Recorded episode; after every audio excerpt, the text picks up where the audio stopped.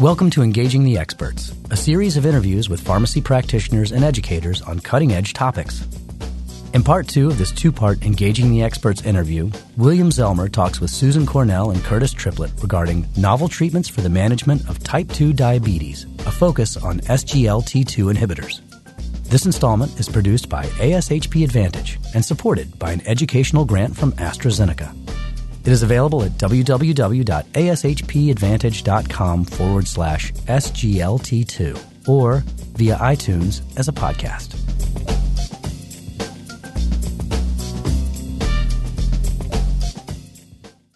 This is William Zellmer for the ASHP program, Engaging the Experts, a series of interviews with pharmacy practitioners and educators on cutting edge topics.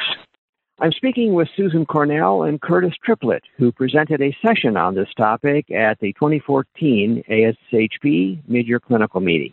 With respect to the safety and effectiveness of SGLT2 inhibitors, what are the top issues that clinicians should be aware of? Bill, I think it's important that we talk about two main things when we when we mention safety for SGLT2 inhibitors. One would be the glucodiuretic effect. Number one is that when you're actually getting rid of sugar via the kidney, water is pulled along.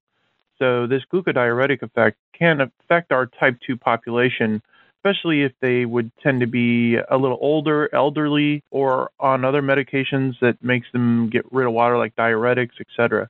And so we need to make sure that we uh, talk to our patients about this particular issue because if their fluid contracted, it is possible that they can get a little bit of hypotension or just get a little dip in their kidney function. So, number one is really that glucodiuretic effect and to account for it in your patient. The second would be general urinary side effects. Well, number one, not a big difference, but I think it's the one that comes to people's mind is UTIs. But really, there's only a very slight, maybe 1% tick up in the risk of UTIs. And in clinical practice, it's going to be really hard to see this. But importantly, even though there's a 1% increase in UTIs, they're not upper UTIs, so there's no pyelonephritis increase. Uh, the other one, though, it's very common, is yeast infections. Of course, in women, this would be vulvovaginitis, but in men, it's balanitis. And especially for pharmacists, with all the OTC products out there available, we need to remember that maybe someone who's already had a history of this infection would be at much higher risk to get another one. But men usually don't get this, and so, especially in uncircumcised men, it's kind of a surprise to them that they might have this, and they could confuse it with a STD. So we need to make sure and tell men about this side effect as well. Sure. Well, you're sort of alluding to this, but I'm curious uh, do you have any additional advice for pharmacists who dispense these medications to ambulatory patients? As we were talking about, Bill, one is that you need to ask them about over the counter products that they may have used. There are so many highly effective antifungal products over the counter now that many of these patients may not even have presented to you or to the provider in order to get this treated. And so we need to make sure that we're asking about this Number two is again for those men who are, especially uncircumcised men who are higher risk, tell them that it's not an STD. Tell them that they need to make sure and understand that it is a easily treated yeast type infection.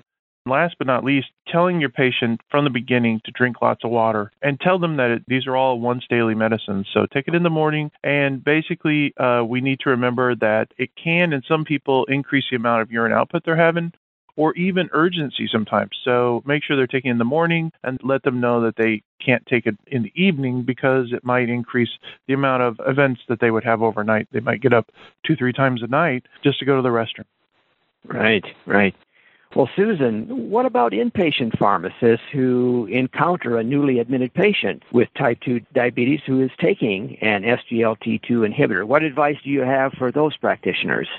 Well, this is very important, Bill, for these folks, you know, inpatient pharmacy. If you've got a patient who's being admitted, well, first of all, number one, you want to note that in their, their medication record, which of course sounds like common sense, but it's very important because if this patient coming in, they do a urinalysis, more than likely they're going to find glucose in the urine. And this could trigger insulin treatment that is above and beyond what's necessary for the patient, and of course, leading to a potential hypoglycemic event.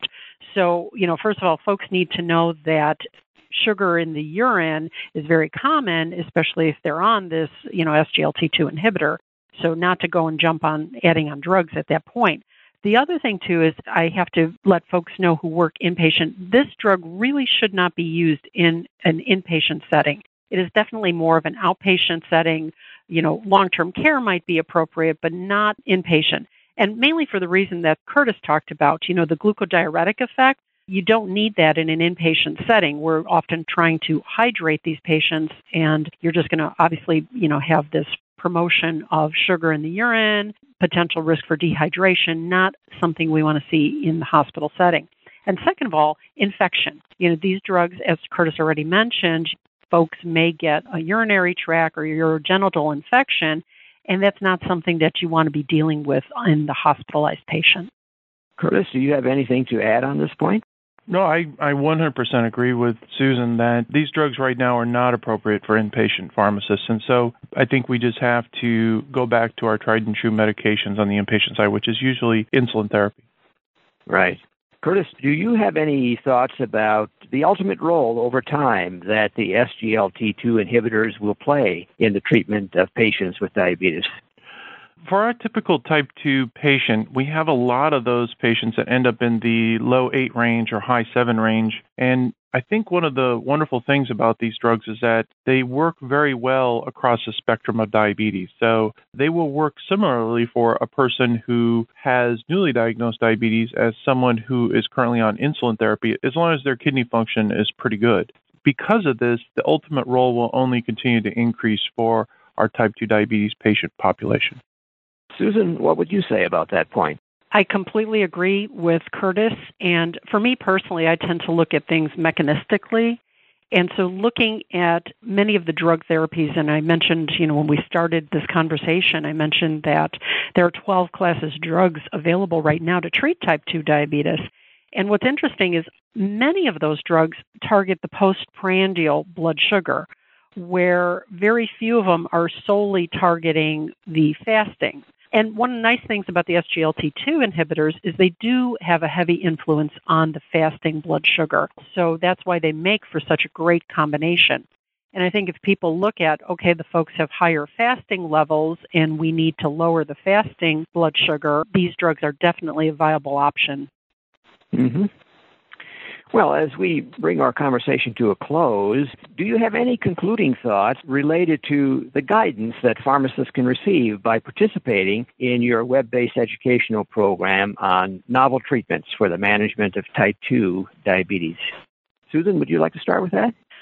Sure, Bill. I would invite folks to actually join the web based program or participate in it because what we did today, just now, we are giving a cursory overview of snippets of practical information. And not to take anything away from that, but we go into more detail. And specifically, for example, I can say the mechanism of action of SGLT2 inhibitors you know, I did a cursory overview of it. Much more detail can be found in the web-based program as well as going over the different classes of drugs and the combinations of therapy. Uh, so, you know, for folks to see those different classes that are out there and where do they fit in as far as the therapy guidelines go, I think that's what the web based program will help them with. I see. Curtis, would you have anything to add? Sure. I think if you're looking to get some more information on type 2 diabetes, SGLT2s, the uptake in the primary care sector has just been huge. And because of that, I think as a pharmacist, you're likely to run into these medications in your practice. And so it's worthwhile to look at this class of medications so that you understand them well because in your clinical practice, it's very likely that you're going to run into them multiple times. Well, Dr. Susan Cornell, Dr. Curtis Triplett, thank you very much for taking time uh, to have this conversation with me and for introducing the topic of your educational program focusing on the SGLT2 inhibitors. Thanks very much. That concludes part two of this two part Engaging the Experts interview. For more information on this topic, including an archived version of the mid-year clinical meeting presentation, visit www.ashpadvantage.com forward slash SGLT2.